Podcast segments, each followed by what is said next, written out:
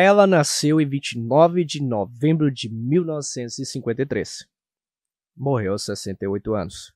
Nascida na cidade de Devon, no país da Inglaterra. Rose Gladys Rose, oeste de Rosemary West. Hoje nós vamos falar sobre Rosemary West. Quem foi essa serial killer e que deixou tanto medo e horror pelo país da Inglaterra. Estúdio Boston Podcast T V, começando mais uma série criminal baseada em fatos reais. Esses documentários pelos quais nós temos aqui diariamente não só estudado, averiguado e também narrando fatos pelos quais a polícia não só averiguou, constatou e também se provou grande parte deles. Oxalá, nós não amamos a história de serial killer, muito menos se é homem ou se é mulher. Hoje nós estamos narrando sobre várias mulheres que foi serial killer e agora nós vamos falar sobre a biografia criminal de Rosemary West. Gostaria que você curtisse, desse like, compartilhasse e deixasse seu comentário aqui. E você?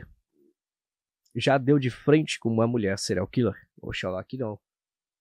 Estúdio Boss Podcast começou mais uma gravação e aqui nós vamos narrar a biografia criminal de Rosemary West. A serial killer Rosemary West assassinou pelo menos dez mulheres jovens. A maioria deles foi desmembradas e enterradas no porão de sua casa na Cromwell Street. Quem foi Rosemary West? Rosemary West casou-se com Fred West em mil novecentos e setenta e dois, estabelecendo sua residência em Gloucester. O casal se tornou dois dos mais horríveis assassinos em séries conhecidos no Reino Unido, responsáveis pelo desaparecimento e assassinato de mulheres e meninas, incluindo dois dos membros de sua própria família. Com Fred cometendo suicídio em mil novecentos e noventa e cinco, Rose acabou sendo considerada culpada de dez acusações separadas de assassinato e condenada à prisão perpétua. A vida pregressa de Rosemary West. Rosemary, apelidada por Rose, Leres nasceu em Devon, vinte e nove de novembro de mil novecentos e cinquenta e três, resultado de uma gravidez difícil, com ambos os pais sofrendo de doenças mentais. A terapia eletroconvulsiva, administrada à mãe grávida para depressão profunda, pode ter causado lesões pré-natais que contribuíram para o baixo desempenho escolar de Rose e os ataques de agressão ao crescer. Ela também teve um problema de peso na adolescência e desenvolveu um interesse por homens mais velhos. O casamento dos pais de Rose foi turbulento. Seu pai era um esquizofrênico, paranoico, propenso e que tinha comportamentos violentos, servindo como uma presença aterrorizante e ditatorial. Sua mãe, Daisy, acabou se mudando da casa da família, levando Rose com ela. Rose, no entanto, decidiu voltar a morar com o pai na mesma época, em que se tornou íntima de Fred West durante a adolescência. Seu pai se opôs fortemente ao relacionamento dela, mas sem sucesso. Ela logo estava grávida dos filhos de Fred e se viu cuidando de seus dois filhos por Raynan Costello quando Fred foi enviado para a prisão por vários pequenos roubos e acusações de evasão de multa. Ela deu à luz a filha Heather em mil novecentos e setenta, o casamento com Fred West. Acredita-se que a pressão de cuidar de três crianças enquanto ainda criança foi um gatilho para as tendências violentas e erráticas de Rose. E acredita-se que ela assassinou Charmaine, de oito anos, a filha mais velha de Fred, em mil novecentos e setenta e um. Durante uma dessas explosões, quaisquer que sejam as verdades circunstanciais, Charmaine desapareceu de repente e, como West estava preso na época, é provável que seu corpo tenha sido escondido por Rose até a libertação de Fred. Ele então foi pensado para ter movido o corpo, removendo os dedos das mãos e dos pés. Crime muito bem pensado da parte dela.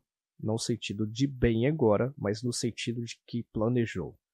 Quando a primeira esposa de Fred, Rena, foi em busca de sua filha, ela também foi estrangulada, desmembrada e teve seus dedos das mãos e pés removidos. Que assustador, gente. Fred e Rose se casaram em Gloucester em mil novecentos e setenta e dois e sua segunda filha, chamada Mai, nasceu em junho do mesmo ano. Por esta altura, Rose ganhou dinheiro extra como prostituta e Fred cometeu atos de escravidão e atos sexuais violentos em meninas menores de idade. O porão de sua casa, na vinte e cinco da Quarry Street, era uma câmara de tortura, e sua filha Anne Marie tornou-se uma de suas primeiras ocupantes, submetida a um estupro terrivelmente brutal por seu pai, enquanto sua madrasta a segurava. Isso se tornou uma ocorrência regular, e a criança foi ameaçada de espancamento se ela contasse a alguém sobre sua provação. Seu comportamento se estendeu além do círculo familiar quando, no final de mil novecentos e setenta e dois, eles contrataram Carolyn Owens, de dezessete anos, como babá. Ela foi encarcerada, despida e estuprada. Que terrível, gente. Apesar das ameaças de que ela seria morta e enterrada no porão, Owen conseguiu escapar e denunciou os West à polícia. As acusações foram feitas contra eles. Incrivelmente, apesar de sua ficha criminal existente, Fred conseguiu convencer um magistrado no tribunal em mil novecentos e setenta e três que Owens havia consentido com as atividades. Owens estava profundamente traumatizado com o que ela havia sobrevivido para testemunhar. Os West escaparam com multas. Rose estava grávida na época de seu primeiro filho, Stephen, que nasceu em agosto. Nos anos seguintes, Linda Gallagher, Lucy Peterson, Juanita Moore, Therese Singer, Alison Chamberson, Shirley Robinson e as alunas de quinze anos, Carol Ann Copper e Shirley Hubbard, se tornaram vítimas dos West. Após ataques sexuais brutais, todos foram assassinados, desmembrados e enterrados no porão sob a vinte e cinco da Cromwell Street. Rose teve vários outros filhos, e a filha Louise nasceu em mil novecentos e setenta e oito. Acredita-se que nem todos os filhos de Rose eram filhos de Fred. Barry se juntou à ninhada em mil novecentos e oitenta, com Rosemary júnior, seguindo em mil novecentos e oitenta e dois, e Lucienne em mil novecentos e oitenta e três. As crianças estavam cientes até certo ponto das atividades de casa, mas Fred e Rose exerciam estrito controle sobre eles. O interesse sexual de Fred por suas próprias filhas também não diminuiu.